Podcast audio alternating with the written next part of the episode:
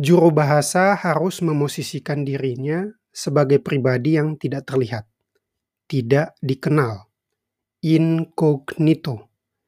Ini juga yang menjadi alasan mengapa juru bahasa kerap disapa dengan Madam Interpreter atau Mr. Interpreter saat bertugas, bukan dengan identitas aslinya. Hai, selamat datang di Adan O Podcast.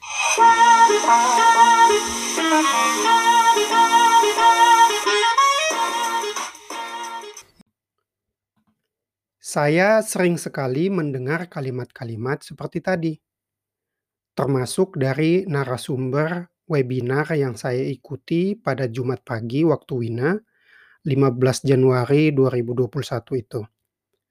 Seminar web dengan tema belajar penjuru bahasaan, autodidak dan pendampingan mentor secara khusus membedah untung ruginya belajar penjuru bahasaan secara mandiri dan melalui bantuan seorang pengajar atau mentor. Pembicara tunggal yang memberikan paparan dalam webinar tersebut menyebutkan beberapa kelebihan dan kekurangan belajar penjuru bahasaan sendiri, serta pembelajaran bersama mentor kala menekuni dunia penjuru bahasaan. Salah satu tantangan terberat dalam belajar mandiri, misalnya, adalah motivasi diri yang kurang, sehingga berujung pada penundaan proses belajar. Namun, sisi positifnya, kita bisa menyesuaikan waktu dan kecepatan belajar tanpa harus dikejar-kejar jadwal sebagaimana di dalam kelas penjuru bahasaan. Berbeda dengan belajar mandiri, mentoring sudah tentu akan lebih terarah. Namun, tidak jarang, pembimbing juga memiliki kesibukan lain, sehingga kita kesulitan menemukan waktu yang tepat untuk berkonsultasi.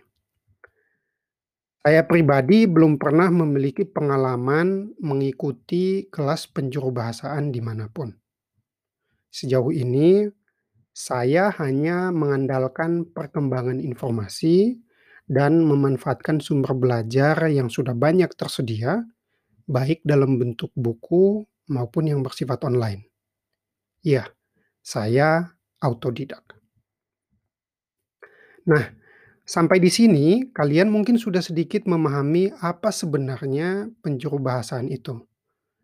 Namun, saya hanya akan menjelaskan secara singkat tentang penjuru bahasaan sehingga lebih memperjelas topik kita kali ini. Jika kita berbicara tentang prosesnya, maka kita sebut dengan penjuru bahasaan atau dalam bahasa Inggris interpretation atau dalam bahasa Jerman Dolmetschen. Tapi kalau kita merujuk ke pelakunya, orangnya, maka kita sebut juru bahasa atau dalam bahasa Inggris interpreter atau dalam bahasa Jerman, karena dalam bahasa Jerman itu ada dua, Dolmetscher itu untuk laki-laki, juru bahasa laki-laki, dan Dolmetscherin untuk juru bahasa perempuan. Sebelumnya, saya sudah pernah menyebutkan tentang juru bahasa di episode ketiga siniar ini, yaitu mengenai bagaimana penerjemah dan juru bahasa bisa menjadi sebuah profesi pilihan. Tugas seorang juru bahasa adalah menerjemahkan secara lisan apa yang disampaikan oleh pembicara kepada pendengar. Nah, secara lisan. Jadi ini yang biasa dikenal dengan spoken word. Jadi juru bahasa menerjemahkan secara lisan apa yang disampaikan oleh pembicara kepada pendengar dari satu bahasa ke bahasa lain. Dari bahasa sumber ke bahasa sasaran. Sedangkan kalau penerjemah itu menerjemahkan teks. Juru bahasa menerjemahkan suara. Jadi ia menerjemahkan bahasa lisan.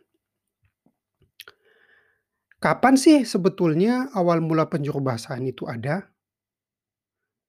Bila kita melihat dari aspek historisnya, penjurubahasaan yang dikenal sekarang ini sudah dilakukan pada saat digelarnya negosiasi-negosiasi dan pembahasan dalam perjanjian Versailles tahun 1917.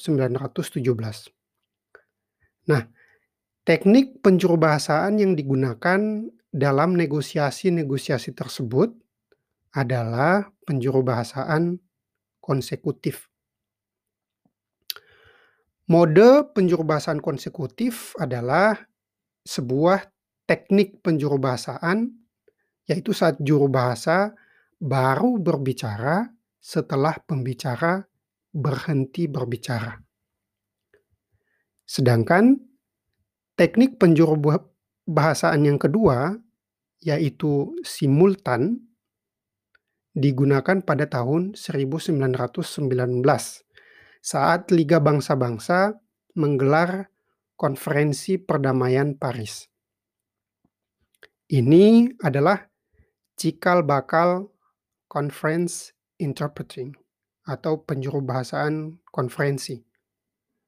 Bahasa yang digunakan saat itu adalah bahasa Inggris dan tentu bahasa Prancis.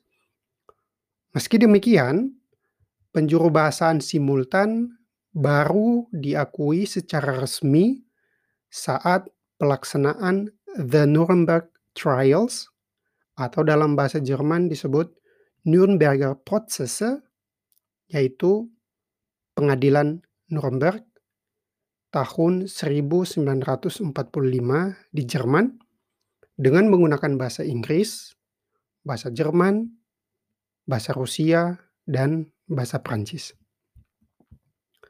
Lantas, apa yang membedakan jenis penjurubahasaan ini dengan penjurubahasaan konsekutif? Jika juru bahasa pada mode konsekutif menunggu pembicara selesai berbicara, baru ia menerjemahkan, juru bahasa pada mode simultan justru sebaliknya. Ia menjurubahasakan di waktu yang bersamaan saat pembicara berbicara. Penjurubahasaan simultan biasa ditemui dalam konferensi atau sidang perserikatan bangsa-bangsa. Saya pernah melakukan kedua mode penjurubahasaan ini. Untuk penjurubahasaan konsekutif, pengalaman terbaru saya adalah saat menjadi juru bahasa dalam sebuah pernikahan sipil pada bulan Agustus 2020 lalu di kantor pencatatan sipil Kota Wina. Bagi yang tertarik membaca pengalaman saya, kalian bisa kunjungi website saya di www.pacesepricesakan.com.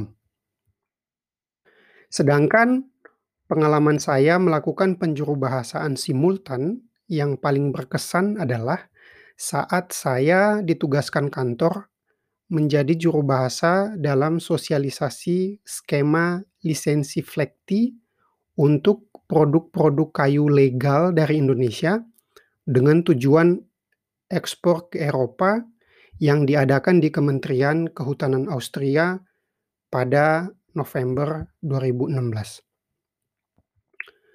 Mengapa tugas ini menarik? Karena pelaksana saat itu tidak menyediakan ruang dan perlengkapan khusus untuk juru bahasa, sehingga saya harus duduk bersama-sama dengan peserta rapat.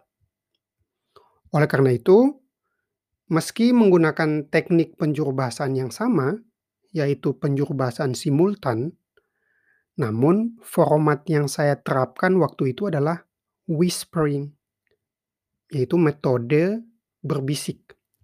Jadi saat pemateri berbicara, saya langsung mengalih bahasakannya ke dalam bahasa Indonesia dengan cara berbisik ke beberapa staf dari kantor agar mereka mengetahui isi paparan narasumber yang menggunakan bahasa Jerman.